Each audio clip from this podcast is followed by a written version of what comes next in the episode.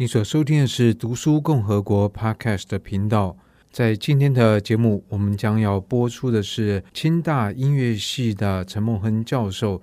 今年四月，在郭义美书店，我跟陈梦亨教授做了一场对谈，主题是他参与了在以色列特拉维夫举办的国际木笛大赛的经验。这并不只是一场活动而已，因为在四月初一个下雨的周末。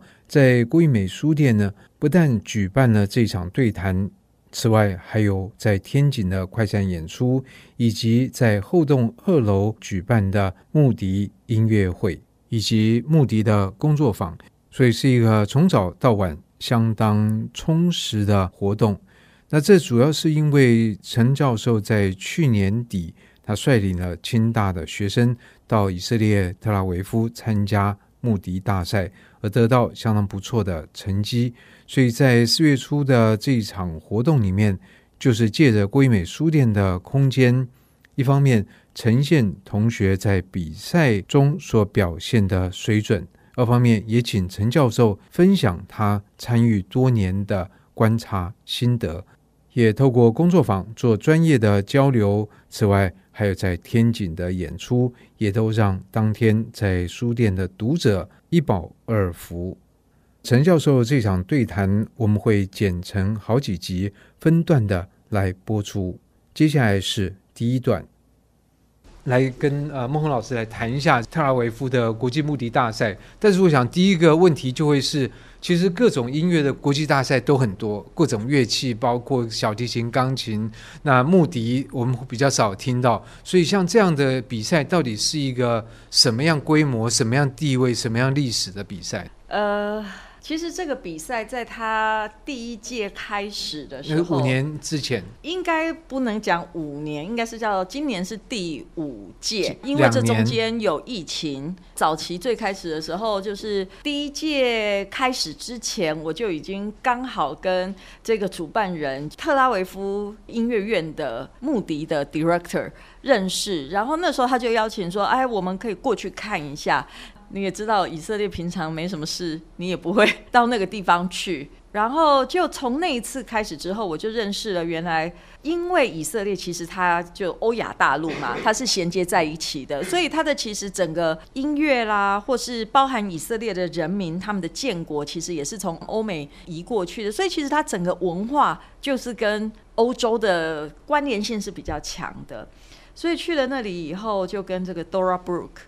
这个老师认识，那因此他在第一届办，他说他要办这个比赛，我们当然是要 support 他，所以我们就从第一届开始有参加这个比赛。所以第一届的时候规模有多大吗？因为一个比赛其实刚开始对是蛮困难的。对，他第一届的时候。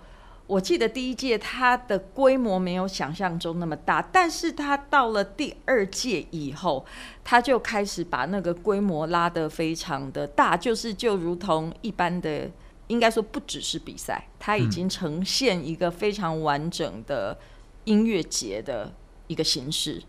所以这是一个什么概念？就有比赛，然后又有音乐节。对，可比赛是要选拔优胜，而音乐节是开音乐会。对，没有错。所以呢。呃，我觉得这个主办人的 Dora Brook 这个老师，他其实是很有想法的一个老师，所以他在规划这个比赛的时候，他其实邀集的评审或是说参与的这些专家们是非常的多的，所以他其实是从多面向来办理这一个活动，不仅仅是比赛，你他邀请来的这些老师们。你除了担任评审之外，你同时要教大师课，你还要办工作坊。他会根据每个人的特长，然后帮你安排你该有的工作。那当然还有评审，一定是得开评审音乐会，就是依据评审对各个音乐领域的特性。然后下去分配，你是要做协奏曲呢，还是做室内乐，还是演奏现代、当代、前卫的作品？所以评审还要开音乐会。除此之外，它还有展览，展览什么样的东西？木笛展、乐器展以及乐谱的展览。我觉得乐谱的展览这件事情其实蛮重要的。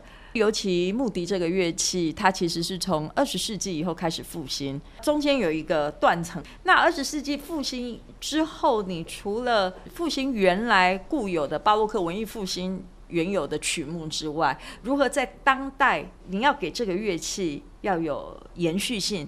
那你就势必要有给他属于这个时代的作品，作品，所以在这一点上，我觉得他做的很好。那其实还有另外一个特点，也是我非常佩服他的地方。他规定我们所有的参赛者都一定得演奏以色列作品，就是这是参赛条件之一。参赛呃指定曲，指定曲，对、嗯、你从初赛开始，你就必须要演奏他们的作品。所以等于在初赛、复赛这样每个阶段都有。不同的以色列作曲家写的作品，呃，他有非常多的作品，你只要选择，如果你是独奏，你就要选择独奏的以色列作品。你是重奏都有，都有。好，我觉得这整理一下，孟老师在勾勒出一一个轮廓，而这个轮廓其实听起来，呃，第一个就是他邀集的这些参赛的，特别像老师，事实上是把你们榨到干嘛，没错，就是。物尽其用这样子，老师讲的真好。没有，我记得我在出发前就已经提醒小孩，你这一次去比赛，你会很累，累的不是比赛这件事情，你参加这个活动。可是连参加同学也要做别的吗？他们很忙啊，因为他们除了比赛之外，他们要上大师课，因为、呃、当学生当学生上大师课，然后有各种工作坊，包含连 dark course 的工作坊都有，就是各种的工作坊，然后你要去参加，然后当然就、呃、不行溜掉吗？啊、呃，当然可以溜掉，但是我们都一趟路去了，应该没有人会。去看一看死海啊，你知道，就是说，哦，这个当然也很重要啦。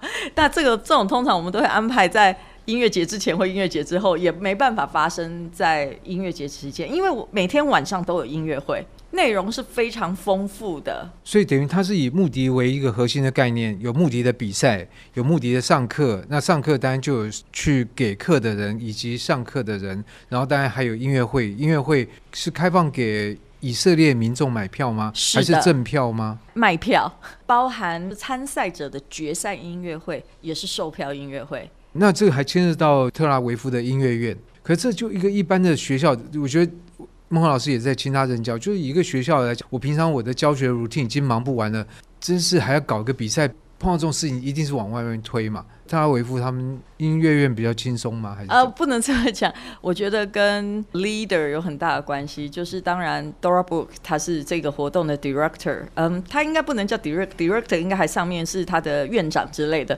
但是他是一个执行者，所以他得到音乐院的支持，充分支持嘛。对，而且我觉得，当然也是这个 Dora 他自己应该是说他的 connection。